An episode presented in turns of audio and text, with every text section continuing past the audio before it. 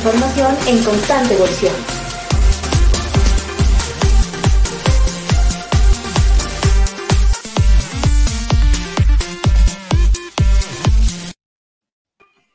Hola, ¿qué tal amigos? Buenos días, buenas tardes, buenas noches, en función de dónde nos vean o dónde nos escuchen. Mi nombre es Saúl Martínez, me encuentro desde Madrid y es un gusto estar aquí de nuevo, los locos del podcast. Eh, vamos a estar extrañando por ahí a nuestro buen amigo Santiago, por ahí ha tenido un, inconveniente en temas de salud, esperemos que se recupere muy pronto. Pero bueno, ahora nos acompañan dos de los locos del podcast, mi buena amiga Paola y mi buen amigo Antonio. Pao, ¿qué tal? Bienvenida, ¿por dónde andas? Hola, ¿qué tal? ¿Cómo les va? Muy buenas tardes por aquí, por Mendoza, con un día muy soleado y con bastante calor, digamos. Muy buenas tardes para todos. Qué afortunada con el, con el calor, ¿eh? Sí, sí, sí, hemos tenido días de mucha lluvia muy intensa, pero bueno, ahora nos toca un día resplandeciente, preparándonos para mañana, 14 de febrero, Día de los Enamorados. Así que alguna actividad seguro vamos a hacer por aquí en familia. Buenísimo. Y Toño, ¿qué tal? ¿Por dónde andas?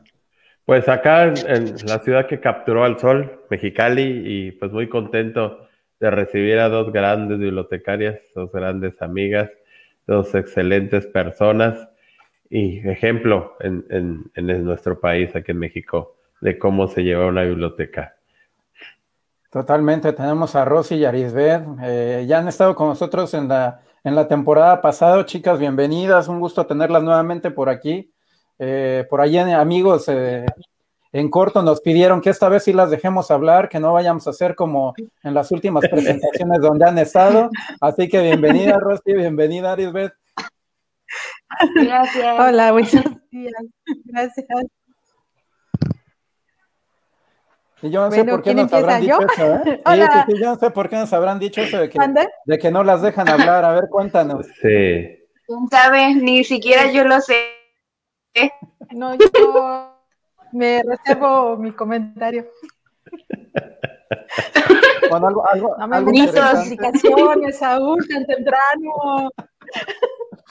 No, aquí hay completa libertad y, bueno, hablando un poco de lo, de lo que han hecho y el, y el motivo por el cual también nos, eh, nos hemos animado a, invitarlas nuevamente, eh, además de la censura que han sido eh, que han sido víctimas, cuentan por ahí las malas lenguas, nosotros no sabemos nada, es hablar un poco sobre las becas bibliotecarias y, y, la experiencia que han tenido por ahí con, con Iberbibliotecas. Yo creo que muchas bibliotecas hoy en día pues están buscando la forma de financiar proyectos, de lanzar proyectos, y eso creo que se vuelve muy, muy interesante eh, a nivel Latinoamérica, y creo que valdría la pena que, hablemos un poco. Me parece que incluso ya viene por ahí la, convocatoria para 2021, retoma Iberbibliotecas. Eh, no sé cómo, cómo estará, cómo habrá estado el año pasado, pero me parece que, que por allí pasó por, pues, por los momentos de pandemia también, y bueno, ahora, ahora, ahora retoma. Así que bueno, nos gustaría que nos contaran un poco sobre, sobre esta experiencia de, de Iberbibliotecas y bueno, ya, ya, nos, ya, iremos preguntando aquí al, a lo largo de la charla. Cuéntenos un poco, para empezar, qué es Iberbibliotecas y qué ha sido para ustedes. Bueno, yo empiezo, porque creo que he sido cliente constante del programa. Sí, es un, es el programa iberoamericano. Sí, así que voy a ser un poquito su portavoz también. Eh, es el programa iberoamericano de bibliotecas. Eh, está enfocado básicamente a bibliotecas públicas, comunitarias, y pues la idea es promover los servicios que estamos desarrollando en, el ámbito bibliotecario. En caso particular, he aprovechado todos los talleres y Toño, tú fuiste partícipe del primer diplomado de gestión bibliotecaria compartimos generación ahí por el 2013 y creo que fue cuando empezaron los proyectos de capacitación del programa. Eh, después de ese, eh, pues hay que estarse pues involucrando con el, con el programa porque realmente no es tan del todo conocido, al menos aquí en México, y es lo que me causa a mí mucho la atención, no es del todo conocido. Eh, yo me enteré como que por pura casualidad y, vi, y veía las noticias de las pasantías, la primera pasantía que se desarrolló en Colombia, vi quiénes fueron los involucrados, una gran amiga de Toño por ahí también, y dije, bueno, ¿cómo fue la selección? Porque tampoco fue este, como que promovido. posteriormente ya la misma dirección empezó a, mandarnos correos electrónicos pidiéndonos de favor que participáramos en las convocatorias, pero eh, yo en lo particular no lo hacía hasta que en el 2019 vi un, un taller que me llamó mucho la atención que fue sobre ODS y Agenda 2030 lo participé, lo tomé y, de ahí se desprende el siguiente, el, proyecto que me llevó a, la pasantía internacional en 2019, donde tuve la fortuna y el gusto de compartir con Arisbet. Entonces, este, pues han sido, es un, pues es un área de oportunidad porque todo es gratuito. Sí es cierto que los, eh, los países miembros tienen que abonar con capital para que se desarrollen los, los proyectos, pero a quienes somos beneficiarios no nos, no nos cuesta ni un peso más que sentarnos, echar a andar nuestras ideas y plasmarlas en papel y lograr que esas ideas realmente valgan la pena y que sean buenos para, eh, ¿qué sería? Pues para beneficio de la comunidad, ¿no? Tanto de la biblioteca, de la comunidad, para crecimiento personal y la, porque también se vale, ¿no? Totalmente. Y en tu caso, Arisbet, ¿cómo, ¿cómo has vivido esta parte de Iberbibliotecas? ¿Cómo llegaste a Iberbibliotecas? ¿Cómo te enteras? Bueno, yo llegué sumamente diferente a Rosy, porque como ella lo dice, creo que en México no hay muchos temas de conversación o no hay mucha difusión sobre este programa. Yo estaba buscando Mm, algo tenía, y justo iba a meter una propuesta de otra cosa para el programa y estaba buscando pues información para sustentar el proyecto, ¿no? Que me diera algo de bibliotecas comunitarias. Entonces, en mi búsqueda por Google de qué es una biblioteca comunitaria y cosas así de investigación, eh, me acuerdo que di a la página de Iberbibliotecas, pero la verdad solo vi que decía somos un programa y tenía como en su página principal noticias de lo que habían hecho y pues dije, no, definitivamente aquí no voy a encontrar lo que quiero, pero me acuerdo que luego me apareció en Facebook publicidad de ello y lo agregué, entonces yo veía que publicaban pues cosas interesantes de las bibliotecas, ¿no? Y de repente fue, o sea, yo la verdad sí fue como mm, por un anuncio, la verdad, porque vi que publicaron lo de las pasantías y me metí al anuncio en Facebook y ya fue cuando empecé a investigar más de Iberbibliotecas porque la verdad estaba perdida y no sabía qué era. Entonces ya fue cuando me meto a investigar, ya me doy cuenta que son un organismo, que han hecho pasantías eh, en años pasados y así, y es como, como llegué a bibliotecas, porque la verdad sí yo desconocía totalmente lo que era, no conocía a nadie ni siquiera que que hubiera participado en ese tipo de programas y de hecho sí me metí a las convocatorias anteriores porque están como las memorias, pero la verdad no ubicaba a nadie de los que habían ganado en México, entonces dije, no, pues yo creo que esto es para gente de muy alto rango, ¿no? Directores de biblioteca, gente que administra centros de información, no sé, porque no ubicaba a nadie de esas personas y tampoco ubicaba como los proyectos que con los que habían ganado o lo que habían hecho. Y, y sí fue una manera muy extraña de llegar, que fue por redes sociales y por la publicidad que hicieron, porque directamente en México o que yo conociera a alguien cercano que lo hubiera hecho, la verdad no me sentía muy perdida cuando conocí el programa. Sí, también se vuelve interesante, ¿no? Porque al final eh, yo creo que a lo mejor ni siquiera eran bibliotecarios con una formación universitaria los que habían ganado previamente en los proyectos, ¿no? Lo cual se, ve, le da mucho, mucho interés al, al, proyecto Iberbibliotecas y también hace que sea muy eh, multidisciplinario, por llamarlo de alguna manera, ¿no? Mencionaban por ahí ambas eh, que, que, que participaba gente de México, pero que no necesariamente era de México. ¿Quiénes son los que pueden participar en, en Iberbibliotecas? Mm, pues es bueno, yo anotar, sí, por lo que sé, participan, son 11 países los que están en este grupo de iberbibliotecas, entonces de cada país pues puede participar el número de personas que quieran y ya eso pasa bajo un comité para ver quiénes son los ganadores. pero el número de personas es ilimitado, todas las personas que quieran participar.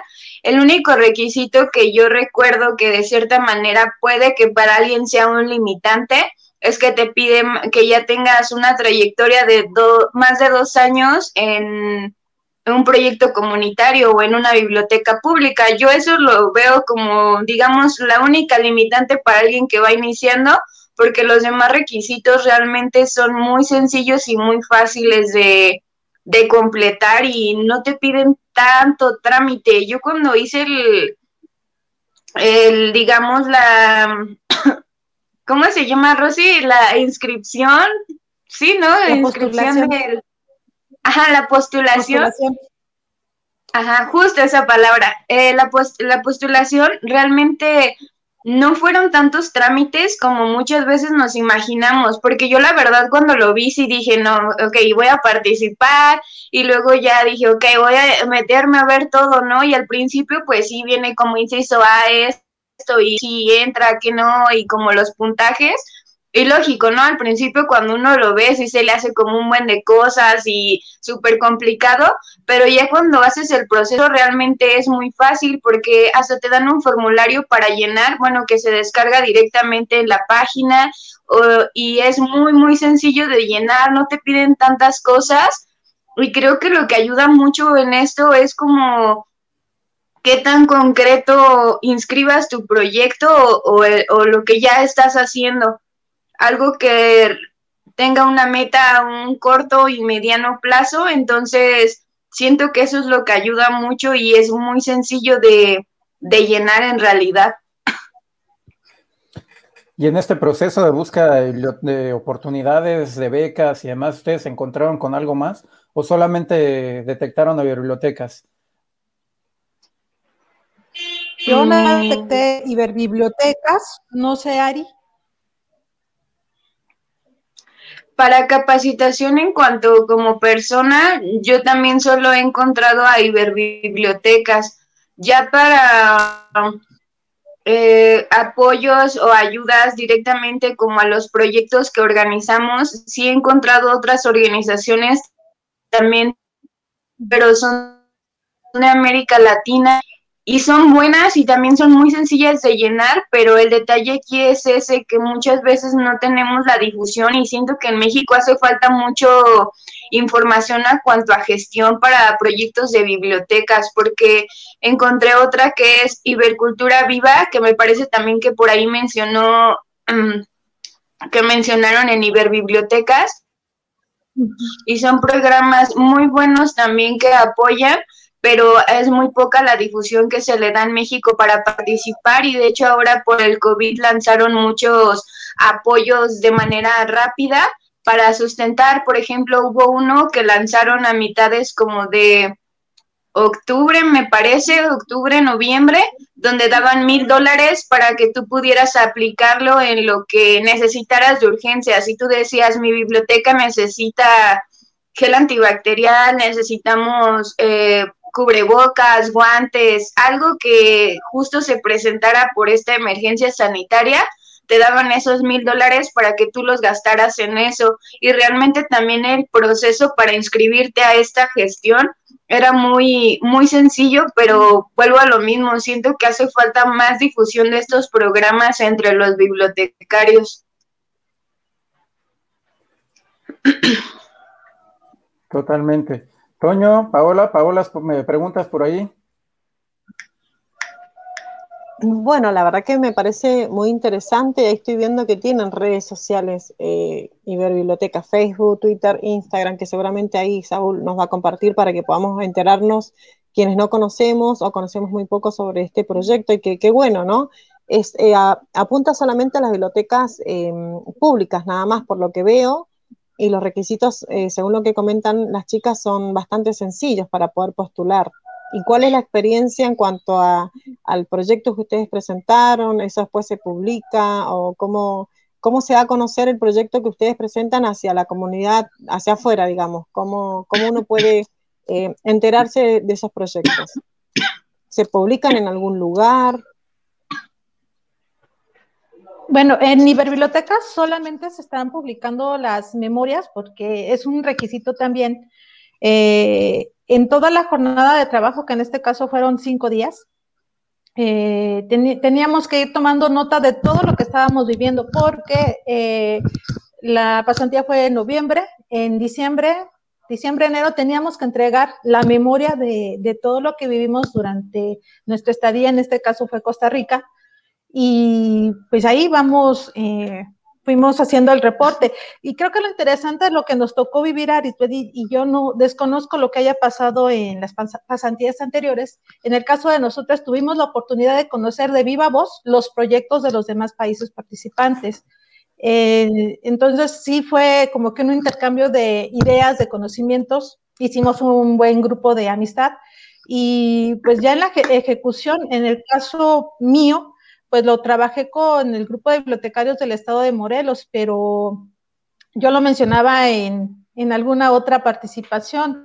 Eh, cuando el, proyecto que yo presenté fue, fue como consecuencia del curso de Agenda 2030 y la adecué porque estaba enfocado exclusivamente a mujeres por la cuestión de violencia de género que se vive aquí en el estado de Morelos. Pero eh, lo adecué para que pudiera ser abierto a, a todos los bibliotecarios del Estado. Eh, el problema que existe bueno, a nivel nacional y en el Estado es la movilidad del, del personal bibliotecario. Entonces yo capacité 150 bibliotecarios, de los cuales solamente han de quedar como 30. Entonces es una capacitación que generó entusiasmo y conocimiento al grupo que en el cual, bueno, que fue beneficiado, pero no hubo consecuencias dentro de la biblioteca para la comunidad, porque es, eso es algo que, que siempre estoy peleando. Eh, la capacitación, si tú la recibes, y más si viene de alguna dependencia, llámese con la culta, bueno, con la culta, Secretaría de Cultura, eh, Educación Pública, lo que sea, eh, y, y, sobre todo si son gratuitas, el, el compromiso de uno que está recibiendo ese apoyo es generar eh, algún producto hacia la comunidad. Entonces, em, yo eh, les, les, digo a los bibliotecarios, tú ya tienes la capacitación, pero tiene que haber una consecuencia de esa capacitación que estás recibiendo, o sea, no te lo quedes en ti, tienes que hacer un producto, llámese actividad de lectura, llámese un taller, a lo mejor de, de cultura, de danza, teatro, música, no sé, pero y ese era, ese era el enfoque que había, había yo trabajado en mi proyecto. Desafortunadamente, afortunadamente, sí hubo proyectos que diseñaron los bibliotecarios.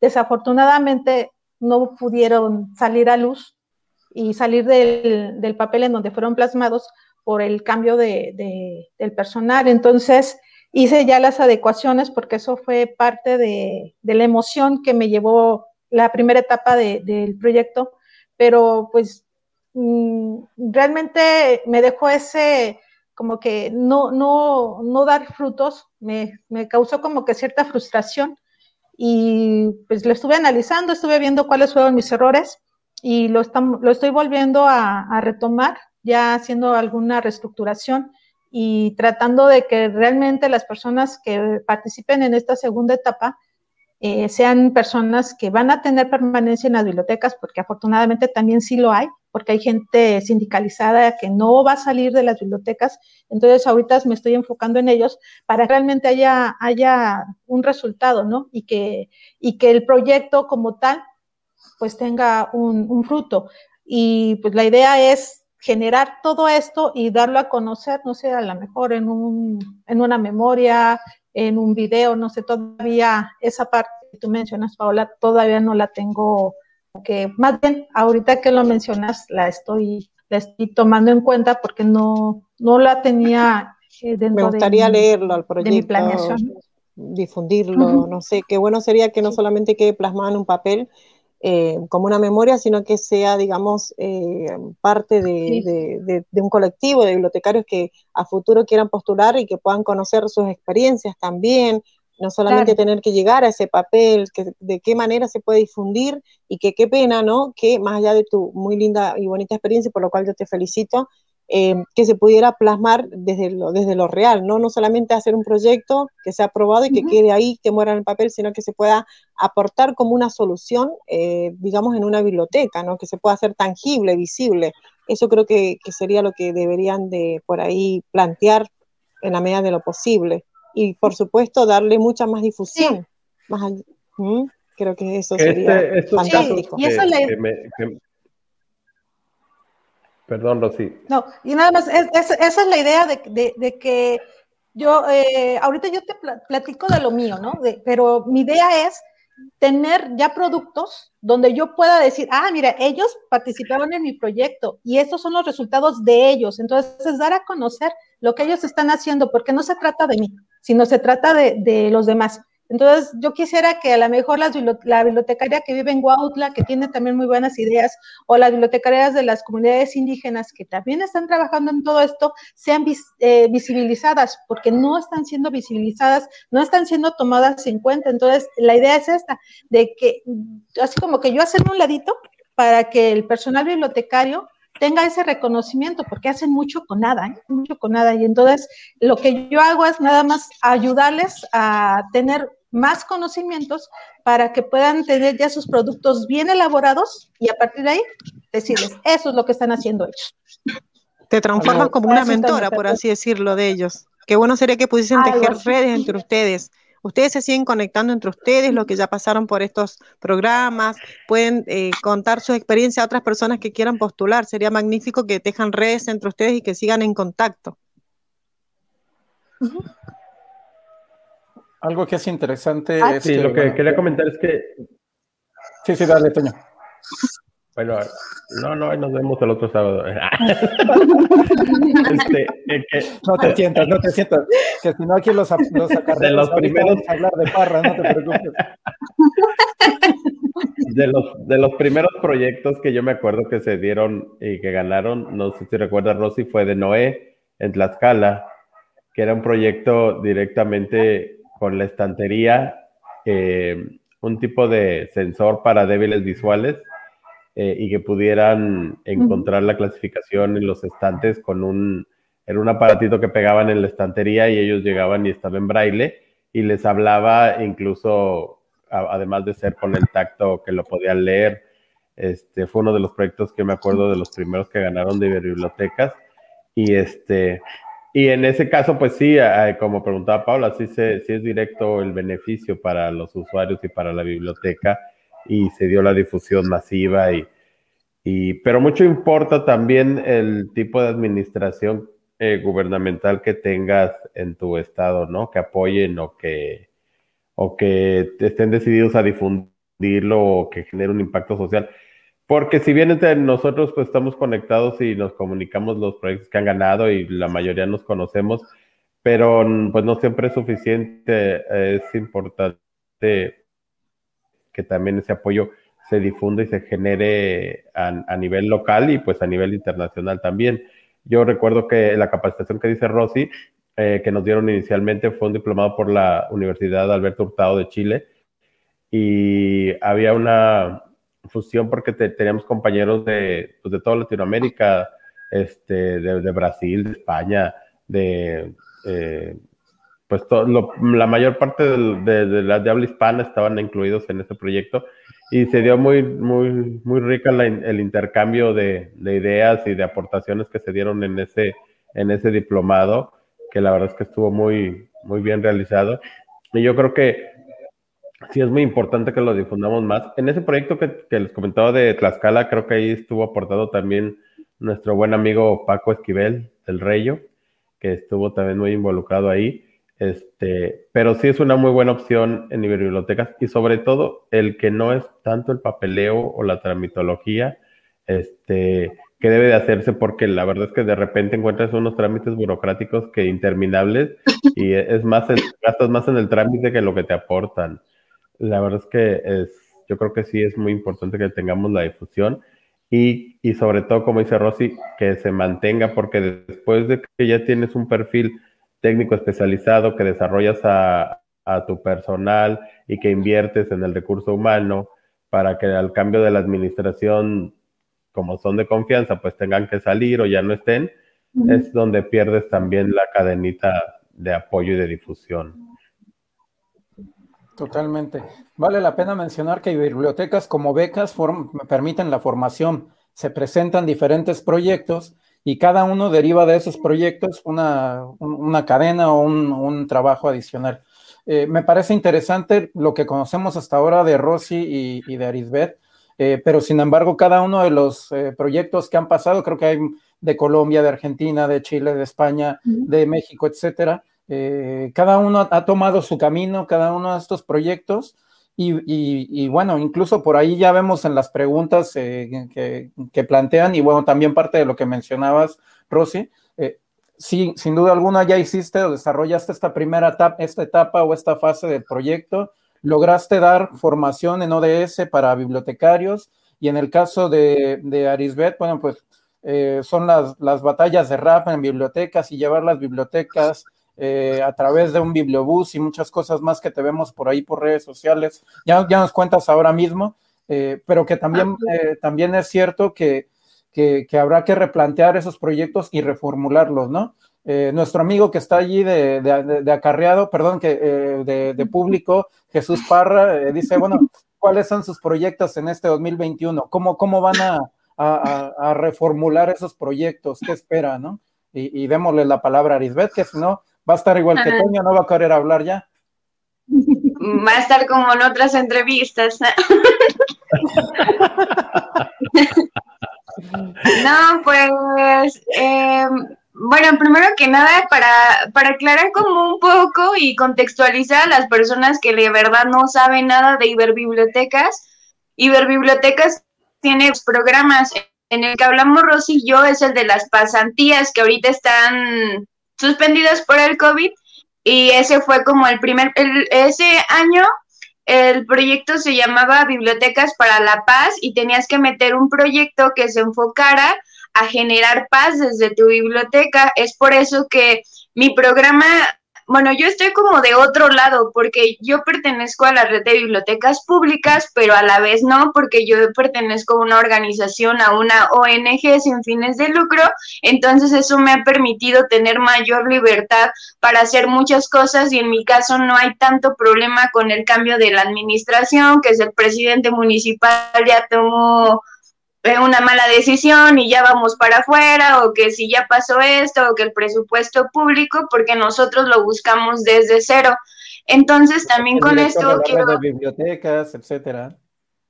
Ajá, entonces con esto quiero tocar eso, o sea que si hay personas que dicen, no, pues yo no pertenezco a la red de bibliotecas públicas, pero tengo un proyecto comunitario, también Iberbibliotecas apoya a este tipo de personas, no, no a fuerzas tienes que pertenecer a la red de bibliotecas públicas o tienes que ser trabajador de gobierno para meter este tipo de... Yo soy ese caso de que mi programa, mi programa se divide en tres líneas de acción y solamente la Biblioteca Central pertenece a la red de bibliotecas públicas, pero los otros dos proyectos grandes que sustentan mi programa son sumamente independientes, los cuales los manejamos directamente con donativos de diferentes organizaciones que estamos buscando.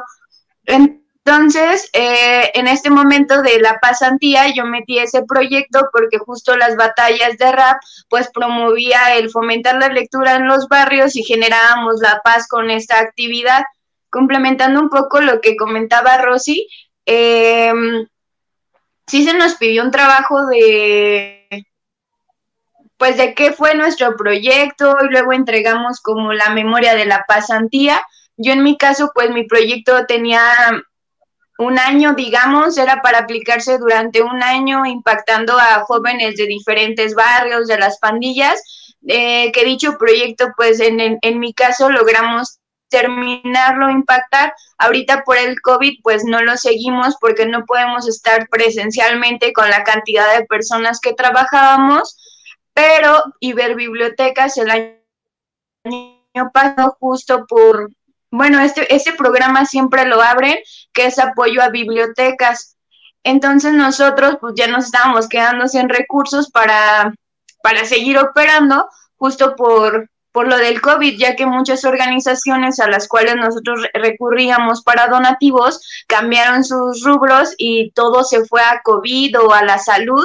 Entonces, pues sí nos vimos en muy apretados en el presupuesto para seguir manteniendo salarios, gastos operativos.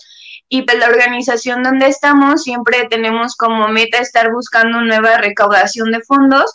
Y es así que logro descubrir ahora un nuevo apoyo de Iberbibliotecas porque yo solamente conocía el apoyo a las pasantías donde pues sí, yo fui a otro país, me capacité, presento el proyecto, pero yo no conocía que Iberbibliotecas también tenía un fondo o un recurso para apoyar proyectos en biblioteca. Entonces, este año pasado, junto con mi equipo de la biblioteca, metimos un proyecto que desarrollamos justo por la pandemia. Este lo, está a cargo de mi compañera Alice, que se llaman bibliotecas callejeras. Lo que hicimos fue, fue diferentes bibliotecas en espacios de primera necesidad como la tiendita, domicilios particulares. ¿Por qué? Porque nos dimos cuenta que en las comunidades o en lugares alejados donde no hay tanto movimiento de personas, eh, los números de contagio realmente eran muy bajos, pero ¿qué era lo que pasaba? Que las escuelas estaban cerradas, los niños, pues hay unos que no tienen acceso a internet, entonces no estaban llegando las tareas, donde yo, donde nos, nos encontramos, para el apoyo a las tareas estaba llegando mediante el radio o la televisión, pero ¿qué pasaba con los niños que tienen cuatro o cinco hermanos? ¿Qué canal de la tele les iba a poner la mamá, no? Entonces era muy complicado, o si tenían solo un radio, qué estación iban a escuchar o a qué hora, ¿no? Y luego había mamás que comentaban de que ni siquiera terminé la escuela, ¿cómo es que yo voy a poder ayudar a mi niño? y muchas cositas más, empieza a surgir el proyecto de bibliotecas callejeras, donde instalamos bibliotecas en estos, eh, sí, digamos, comercios de primera necesidad, que el niño no se iba a la tienda porque a fuerzas tiene que salir a la tienda por el pan o por la leche, capacitamos a la gente de ese negocio o de ese lugar y ellos pueden ir ahí por su libro. Entonces nosotros cada 15 días nos, nos convertimos, digamos, como en repartidores, porque la biblioteca central estaba cerrada por todos los protocolos, pero nosotros dijimos, ¿qué vamos a hacer con todos los libros ahí encerrados? O sea, no sirve de nada y si nos volcamos completamente a lo digital, nuestros usuarios no tienen acceso a Internet, ¿cómo le vamos a hacer, no? Entonces empezamos a crear diferentes protocolos, diferentes acciones y repartíamos y seguimos, de hecho, en la repartición de libros. Cada 15 días llevamos paquetes a estos puntos para que los niños tengan acceso a libros que les ayuden tanto para hacer sus tareas escolares, tanto para lecturas recreativas y pues ya no tienen que desplazarse hasta la ciudad, sino que ahí mismo en su comunidad la señora se le capacita para que le saque ahí mismo su credencial, para que preste libro, que si necesitan algún tema en específico, pues el mismo tema que nosotros le llevamos en la visita y es como estamos funcionando. Entonces al principio empezó a funcionar de una buena manera, pero llegó un punto en que más gente se empezó a enterar de, ah, los de el programa de bibliotecas ahora abrieron bibliotecas así entonces empezó un momento en que empezó a crecer mucho y nos estábamos quedando sin presupuesto porque una ya habíamos vaciado toda la biblioteca, salen alrededor de 1800 libros solo para esas, pero más aparte los que sacaba biblioteca móvil, los que sacan los niños de, de ahí mismo, o sea, era demasiado. Y fue cuando vemos la convocatoria de, de Iberbibliotecas y inscribimos nuestro proyecto. Y afortunadamente en el mes de noviembre nos dieron la, la, noticia de que habíamos ganado apoyo para seguir operando durante este año que va a ser el 2021 y es como la nueva estrategia que ahorita tenemos de que Ok, no importa que las bibliotecas estén cerradas, amigos, la biblioteca va a tu colonia o está en tu colonia y la misma gente de la comunidad la hemos convertido en bibliotecarios que puedan replicar esa información. Ahorita tenemos una red de 89 madres de familia que ellas son las bibliotecarias, ellas son las que se encargan de prestar el libro. También a veces nos preguntan mucho por el proceso de la sanitización o la desinfección más bien de los libros como tampoco tenemos pues tanto presupuesto para estar fumigando, que es algo que pasa en las bibliotecas, no todas las bibliotecas tienen el recurso económico para fumigar cada 15 días o para contratar a una empresa que lo haga. Lo que, lo que, lo que hicimos nosotros fue que igual justo por este programa de, de las pasantías, yo conocí a una chica que está en Perú, que tiene un programa de bibliotecas comunitarias muy similar al mío y que trabaja en zonas vulnerables también.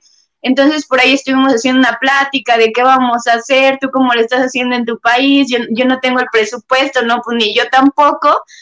Y, y, nos empezó a pasar como unos tips, ¿no? Que nosotros empezamos a, a adaptar a nuestra biblioteca y, por ejemplo, el libro que se va, les dejamos dos bolsas a las mamás. Es como en la primera, eh, aquí están los libros, digamos, que vienen limpios, y en la otra bolsita eche los que ya agarró o los que ya se llevó un niño, no los revuelvamos por la otra bolsita y le dejamos otra con libros limpios, digamos, y todo el libro que regresa a biblioteca lo ponemos un ratito al sol a que pues, le dé el sol, ¿no? Porque se ha demostrado que también si le da el sol, pues es más fácil que el virus no esté activo y luego los hicimos como unas mini cámaras, digamos, de sanitización, donde ponemos desinfectante, encerramos unos días los libros y vuelven a salir, ¿no? Son como unos procesos muy rústicos, pero que han ayudado y que eso también es como consecuencia de, de esta parte de, de hacer este intercambio bibliotecario y de este programa, porque no lo hubiéramos podido descubrir si yo no hubiera tenido como el contacto con, con esta persona de, de este otro país y que hubiera este tipo de apoyos, porque la verdad con este apoyo que este año Iberbibliotecas nos está dando para seguir operando, realmente nos ha ayudado mucho porque vamos a seguir con este programa de aquí a lo que la gente puede regresar a los espacios culturales o a las bibliotecas y pues estamos haciendo dos cosas. Una, Iberbibliotecas está apoyando programas de bibliotecas, pero a su vez también estamos apoyando pues la educación y a reforzar un poquito como es esa parte que estamos trabajando muy de la mano ahí con los maestros. Es como maestro, sabía que en tal comunidad ya tenemos cuatro bibliotecas callejeras, mande a su mande al niño de que ahí puede ir por un libro y también le llevamos, no sé, ahorita vamos a implementar algo que es como copias o pues sí, como hojitas de trabajo para llevar como una relación y hacer más atractivo a los niños de, a ver, escribe qué estás leyendo, algo que sea más interactivo con el mismo punto literario y con lo que están viendo en línea, porque hay muchos niños que a veces no se pueden conectar, que no tienen acceso a sacar una copia, a imprimir algo por la comunidad en donde están y pues realmente el programa de Iberbibliotecas ayuda mucho justo por eso, porque puedes desarrollar proyectos que pueden impactar de manera directa o indirecta a muchas personas. Eso, eso es genial. Oye, aprovecho para, dar un poco los, eh, la lectura, los comentarios, y por ahí se conecta nuestro buen amigo Jesús Parra, eh, ya, ya, habíamos hablado un poco de él, eh, bien de él, afortunadamente. Eh, Arturo Villaseñor por ahí se conecta desde Mexicali, eh, Jesús Reyes Posadas, igual felicitaciones por el trabajo que están llevando a cabo, Gerardo Mar Centurión por ahí, felicitaciones desde Paraguay, para Lisbeth y para Rosy de igual manera. Y bueno, me causa un poco de, pues me, genera el, cuestionamiento por ahí. mi, lady, mi Abrego por ahí se conecta. Eh, y dice un poco que su proyecto, que, el proyecto que nos mencionas, o una parte del proyecto se parece un poco a Little Library, que es el de, dejarlo los libros en los, en los, en los buzones eh, que hay en Estados Unidos, es un poco la, la idea, pero también nos menciona que, mm, que ella escribió y, y, que le dijeron que, que su país no pertenece y, que cómo, cómo, puede hacer, no pertenece a, la red esta de iberbibliotecas o de los países que están en iberbibliotecas. No sé, incluso si ustedes tengan por ahí el contacto de la gente de iberbibliotecas, que podamos eh, ponerlo en un banner o algo así, o también comprometernos a, dejarlo también en el, en el video cuando se quede aquí en YouTube. No sé qué, qué, piensan de esto, Rosy y Beth. Creo que los países que participan son los del CERLAC, ¿no? Nada más los que están inscritos al CERLAC. No recuerdo ese dato bien, pero creo que esa era la condicionante, que si es un país que está afiliado o participa con la CERLAC es cuando tienes el derecho a, participar. Si, si el país donde está ella no es parte de la, de la CERLAC, pues a lo mejor por eso no le están, no le están dejando que se inscriba, ¿no? Y este, antes de que hable, saludos a, a, Jesús Reyes, que tiene también muy buenos recuerdos de Costa Rica.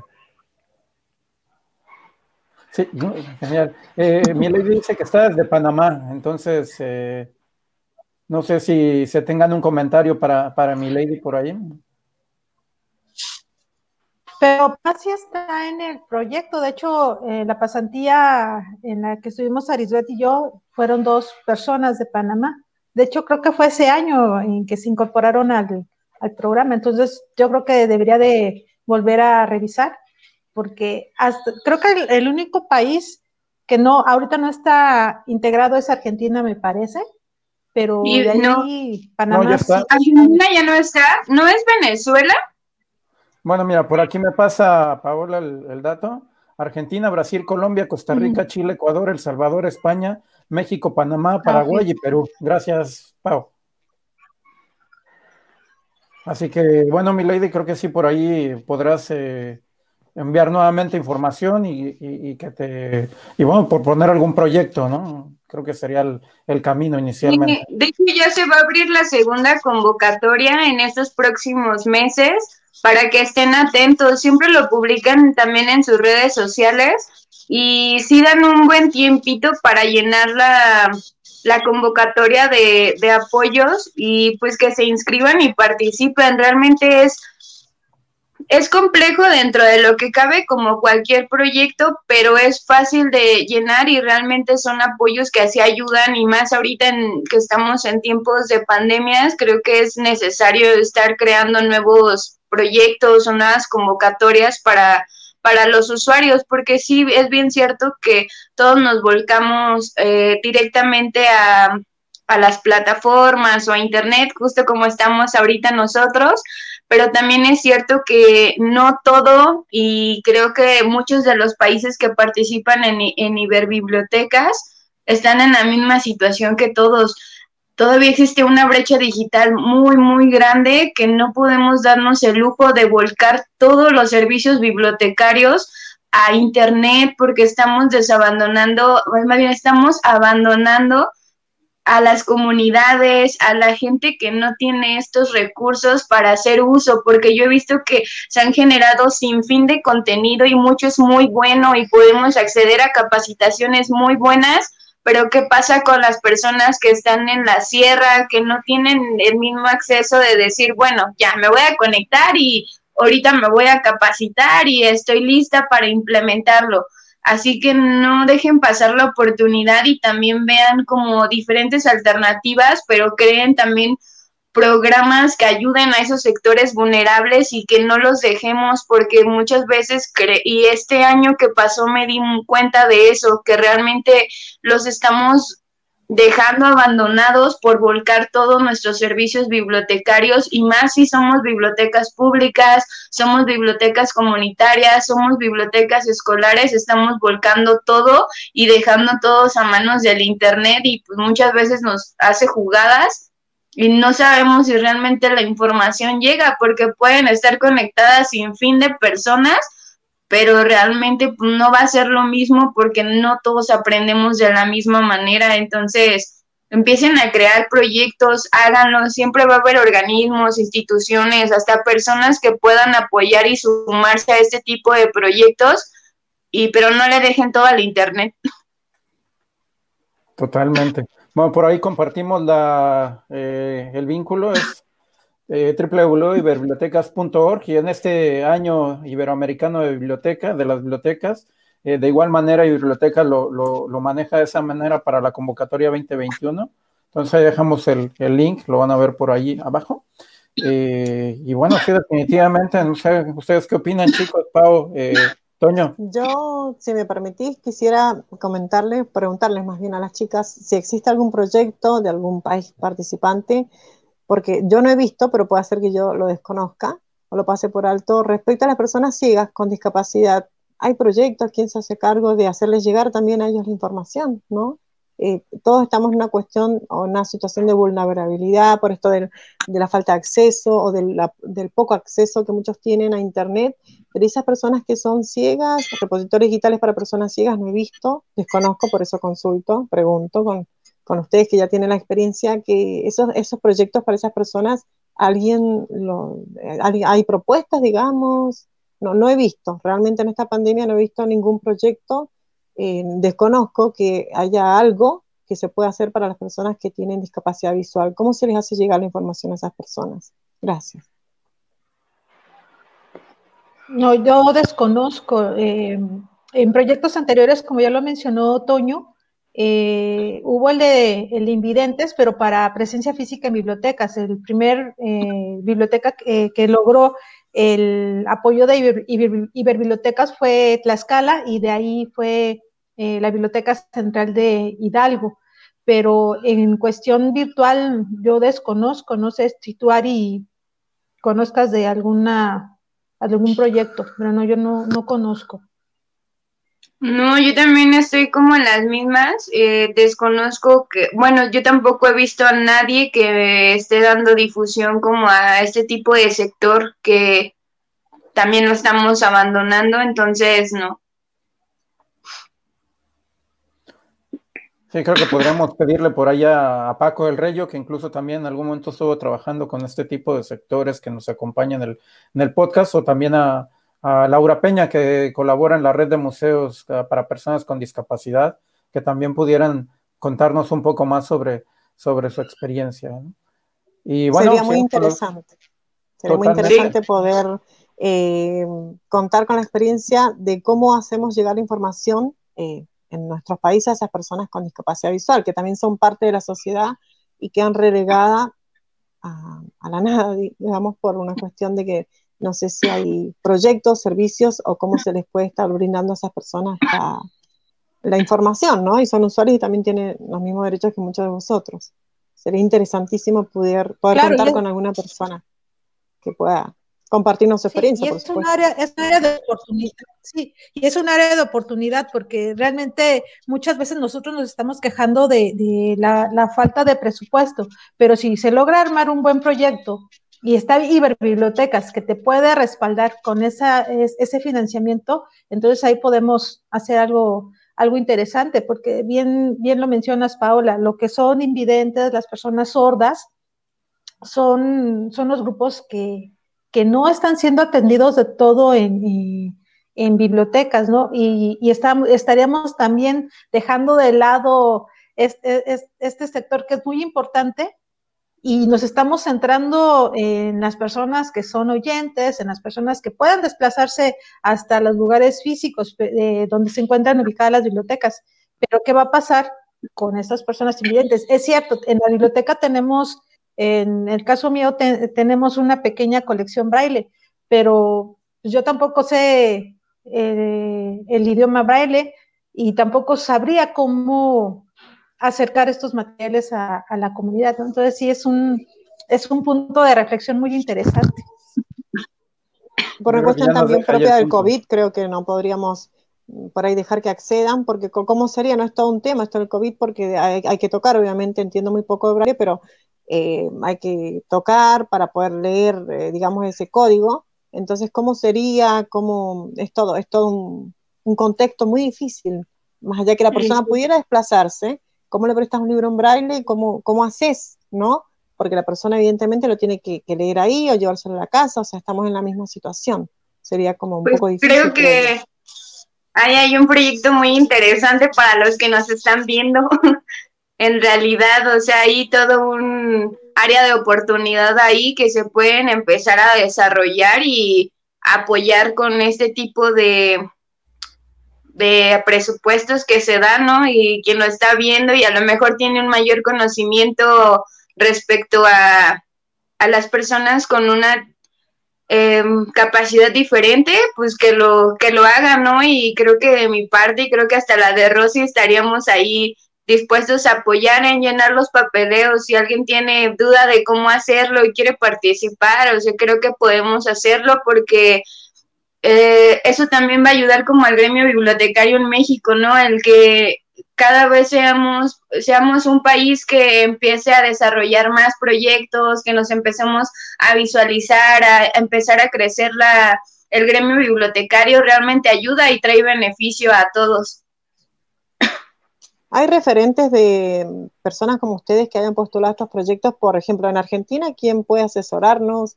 Eh, ¿Algún correo? que ¿Hay algún referente, digamos, de cada país participante en este proyecto de Iberbibliotecas? Para la gente que nos escucha, que quiera contactarse de su país? O directamente con ustedes, chicas, podríamos contactarlas, dejar algún mail, alguna red de ustedes. Hay mucha gente que seguramente va a estar muy interesada. No sé qué piensan pues, Antonio y Saúl. Eh, en Argentina está Lady y es buenísima en, el proyecto que, presentó. Ella está trabajando, de hecho, Biblioteca para el Migrante.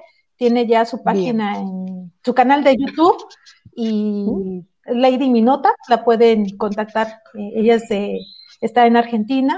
Mm, por ejemplo, el Biblioyeto de Colombia, que también es un proyecto muy interesante.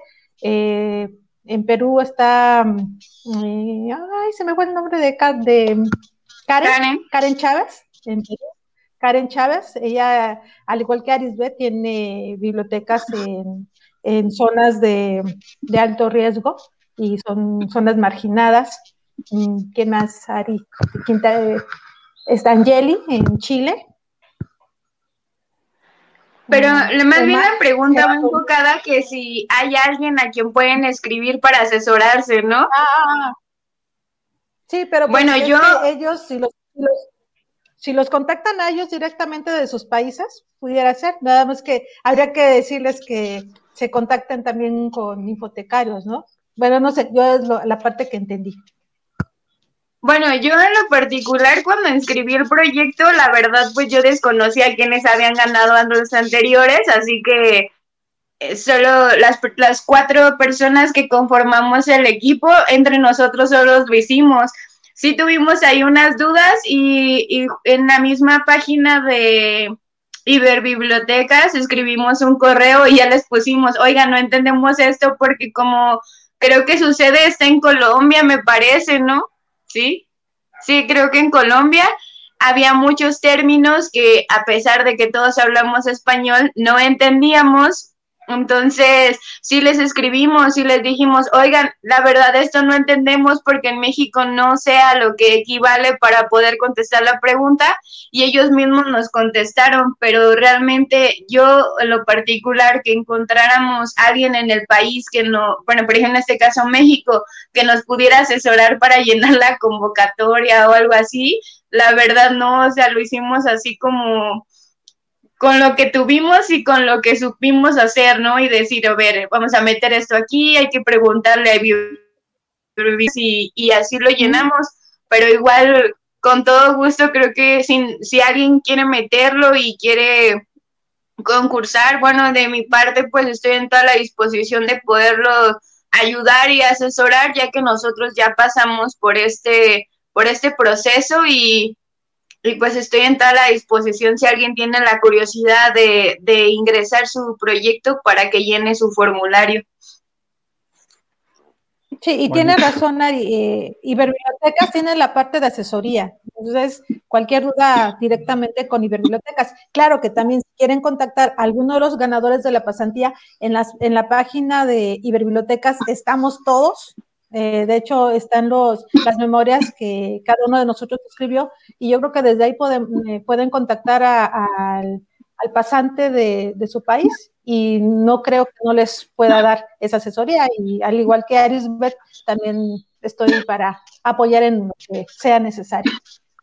Perfecto, excelente. Muchísimas gracias. La verdad que es un lujo haber podido dar con ustedes hoy y aprender todo lo que me llevo. Muchísimas gracias y felicitaciones por, por toda la labor que vienen eh, desempeñando.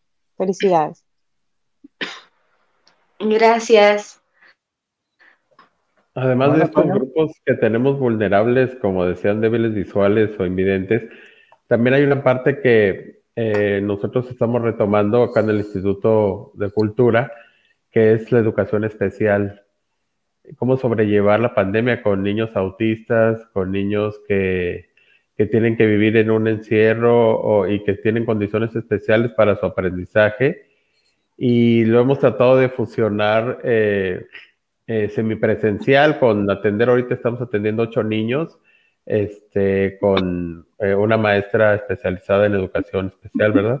Y, este, y se acondicionó ese tipo de, de, forma de enseñarles también para que vayan los padres. Entonces toman una hora de clase, eh, dos horas a la semana, o sea, dos días, y lo demás se refuerza a través de, nuestra página de Imacum Virtual, en donde ahí tienen ya también cuadernos de trabajo digitales para que hagan ejercicios y materiales de apoyo para los papás que, están en casa y que pueden de ahí descargarlos, incluso con lenguaje a señas, con, eh, eh, para fijar atención. O sea, hay muchos campos que tenemos todavía muy pendientes de llegar a, a impactarlos y que en el caso de los débiles visuales también es muy importante que ellos en esta pandemia pues cuenten con el recurso para tener las herramientas digitales que necesitan porque si bien en las bibliotecas podemos tener eh, computadoras con, con, teclado braille o acervo en braille o con el programa de Jobs o cualquier otro programa que, que, les estimule, pues no creo que todos tengan esa capacidad económica para tenerlo en su casa. Entonces, es un reto todas las personas que tienen discapacidad. También eh, hay otro tema que estamos nosotros apenas eh, volteando a ver, que estamos dando los sábados también clases para cuatro o cinco este, máximo alumnos.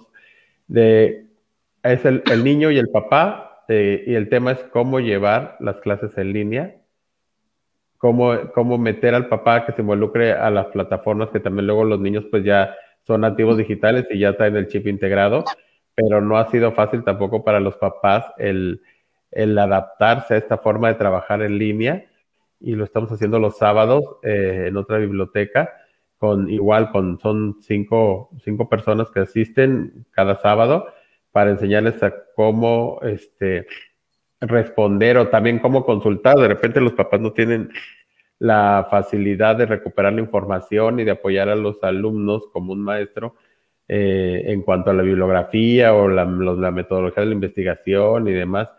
Entonces hay muchos temas que podemos ir contribuyendo muy poco a poco este, por las condiciones de, sanidad, pero yo creo que sí es importante que pudiéramos compartirla entre todo el gremio para que pudiéramos replicarla, porque algunos nos funcionan, ¿no? En este caso, tenemos buen espacio en las bibliotecas, podemos contar con cinco personas y toda la semana está cerrado, se sanitiza y una vez a la semana se acondicionan las instalaciones y poder, pues, poco a poco seguir contribuyendo a la comunidad para para tener estas capacitaciones. Realmente considero que Arisbet es privilegiada por estar en medio de dos mundos este, eh, y que pueda a la vez tener su, su, propia autonomía y que no dependa de una administración eh, gubernamental.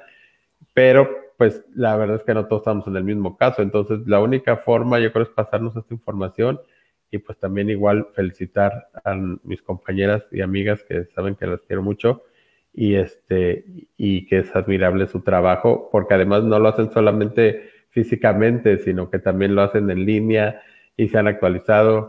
Hay cosas que ellas a lo mejor no comentan. Rosy tiene más de 20 años capacitando, capacitó en toda la República eh, a, muchos bibliotecarios que, que, la conocemos y que la queremos. Y, este, y su trabajo ha sido no nada más ahorita, no es de toda la vida Arisbet ha revolucionado todo el concepto de bibliotecas en, San Miguel Allende este, y ha trascendido las fronteras. La verdad es que a su corta edad ha hecho más ruido que, que muchos este, funcionarios y ha pisado callos y ha incomodado y ha golpeado egos y todo ha sido con, con, con el esfuerzo y con la cultura del trabajo. Así es que Felicidades de verdad, chicas, y gracias por estar siempre con nosotros. Gracias. Igual antes de irme, solo para terminar, dices tú, siempre ando ahí alborotando a la gente. Yo siento que lo que debemos de hacer y ahorita que están ustedes también aquí, ah, voy a agarrar a los cuatro. es que necesitamos crear un directorio, necesitamos crear una plataforma, algo. Hay muchos proyectos por ahí regados y no los conocemos y justo necesitamos empezarlos a compartir porque a lo mejor lo que yo ya hice le puede funcionar a alguien que quiere empezar a abrir su biblioteca. Lo que tú mencionas que están dando las clases a los a los niños realmente es muy importante porque ahorita todo el mundo está frustrado por las clases en línea. Entonces, aquí les dejo el reto a los cuatro, ¿no? Es como una, o sea, hay que hacer algo y creo que igual a la gente que nos está viendo hace falta crear un, un no sé, un directorio, no sé, algo para difundir lo que se está haciendo y que alguien diga, ah, ok, a lo mejor en tal lugar ya lo están haciendo y yo lo puedo adaptar a mi biblioteca sin la necesidad de empezar desde cero, porque muchas veces ese es nuestro problema, que decimos, ay, estamos haciendo esto y me está costando mucho y a lo mejor en otro lado ya pasaron por ese proceso, ya descubrieron o pasaron ese bache, pero no lo conocemos. Entonces, allá los infotecarios y Rosy, les dejo esa tarea de que hagamos algo igual la gente que está ahí, o sea, que propongan y empezar a hacer algo para difundir estos proyectos ahorita en pandemia y poder realmente hacer lo que hace una biblioteca, brindar un servicio a todo el público en general. Buenísimo, pues ahí queda la tarea. Yo creo que ya, veníamos hablando de la, de la base de datos de, de, la, de las experiencias no exitosas. Que eso también aprende uno bastante de donde cuando falla el la verdad. Pues es que poner todo sobre la mesa, lo bueno y lo malo, no siempre hay cosas eh, buenas en todo esto. por ejemplo, dice Antonio, yo tengo la autonomía, sí, pero esa autonomía me ha costado demasiado porque hay veces que ya no tenemos dinero ni siquiera para sobrevivir.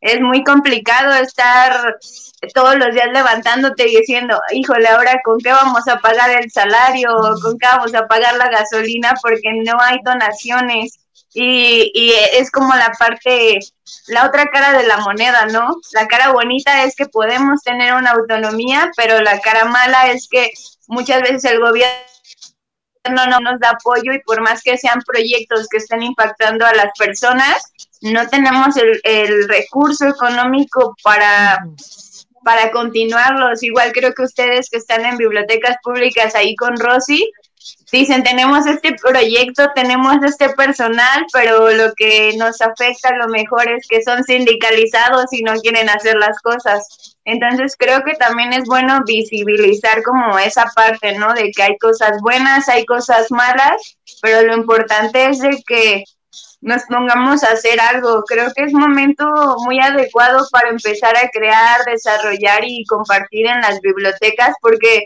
si no se va a escuchar muy mal, pero nos vamos a hundir lentamente. De por sí las bibliotecas ya había un tema antes de la pandemia de que si íbamos a desaparecer, que si íbamos a sobrevivir, que si el libro electrónico, que si el internet nos iba a quitar el lugar justo estamos en ese momento de hacer algo y realmente demostrar socialmente que somos un pilar muy importante y más ahorita en tiempos de, pandemia, ¿no? Ah, yo estoy muy alterado otra vez. no, pero genial, razón. razón. Eh, nosotros, nosotros queríamos abrir la biblioteca, de hecho hasta limpiamos, acudimos libros, ya bien emocionados, y ya cuando dijimos, ah, abrimos la biblioteca a partir de julio, viene, viene el stop de parte de nuestras autoridades hasta que sea semáforo verde. Y entonces tengo computadoras, tengo tablets que están apagadas y que pueden ser de utilidad en este momento para la gente que no, no tiene acceso a estos recursos digitales, pero pues ah, es un tema que, Ahí hay que meter presión. mucho, mucho conflicto, ¿no? Pues aunque metas presión, Ari, es el no es no. Entonces, este, pues ya no, ya mejor nos decidimos hacer otro tipo de actividades.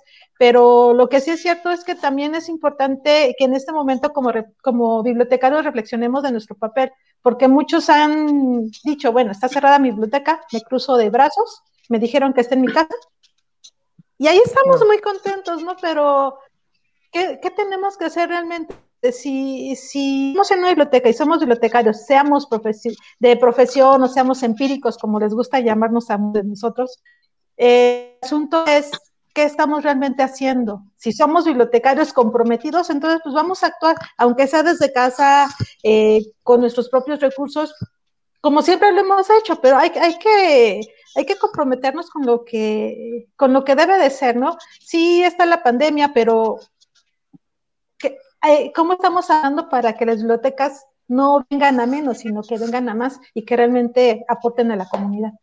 que sería la Tenemos una responsabilidad social muy grande, creo que también. Tenemos una, una, responsabilidad social muy grande y no debe de caer, pase lo que pase, hay que buscar el recurso, la manera, la forma para seguir avanzando.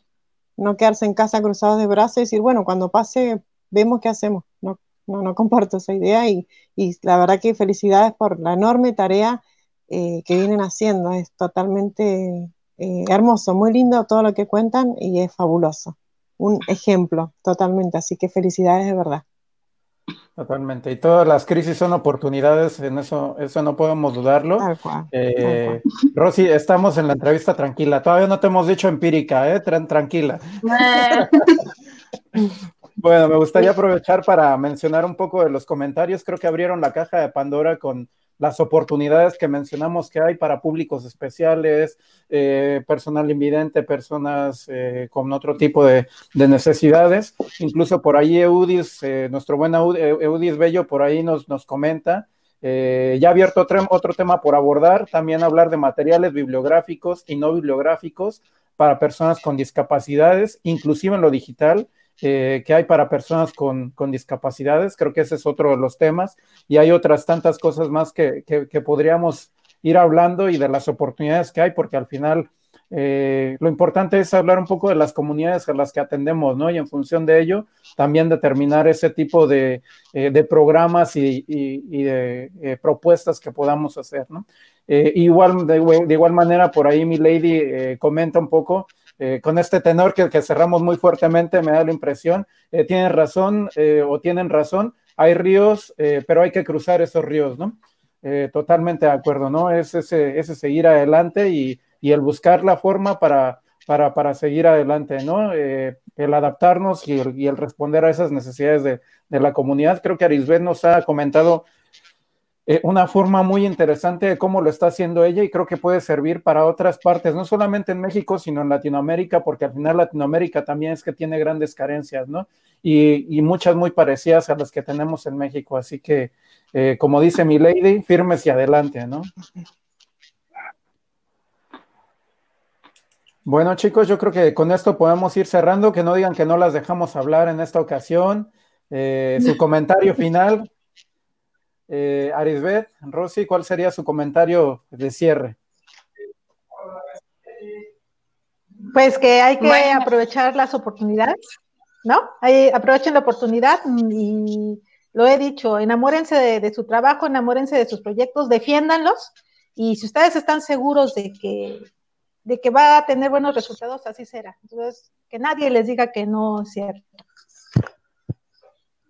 Bueno, pues como comentario final, que participen, que lo intenten, no hay nada que perder y hay muchas cosas por ganar y que no tengan miedo a desarrollar sus proyectos.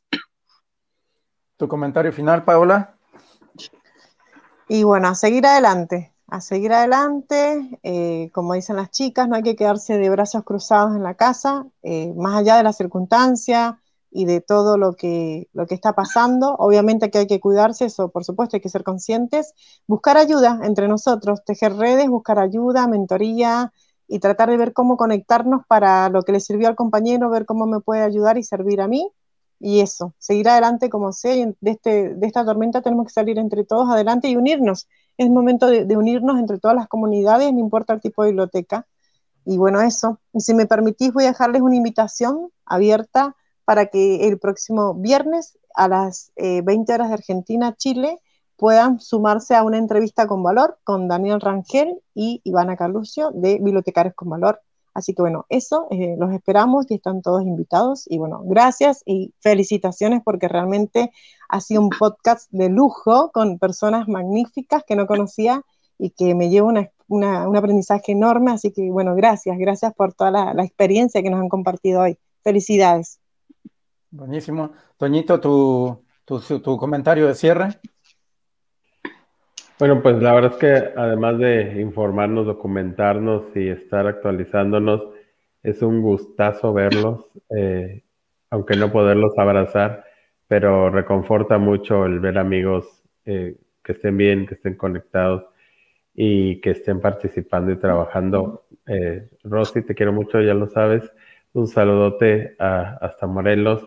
Arisbeth, también todo mi cariño y admiración. Eh, hemos de ir a San Miguel de Allende a, hacer algo, aunque sea relajo, pero vamos a ir. Y este, y bueno, ya saben todos ustedes, sí, no se nos da, yo sé que no se nos da. Ya recuerdas, Saúl, el último, la última videollamada que le hicimos a Rosa en la FIL, ¿verdad? estabas ahí. Claro. No sé de qué hablan. Porque, la parte B de, este, de este podcast va a ser grandes momentos y grandes momentos eh, al, margen de, una, de unas cervecitas y unos tequilas en grandes eventos, ¿no? Así es, que es, la mejor parte, la parte del, relax de, de, compartir con amigos. Y a todos los que nos están viendo, ya saben, si tienen amigos, compártanlos. Si tienen enemigos, mándenselo dos veces.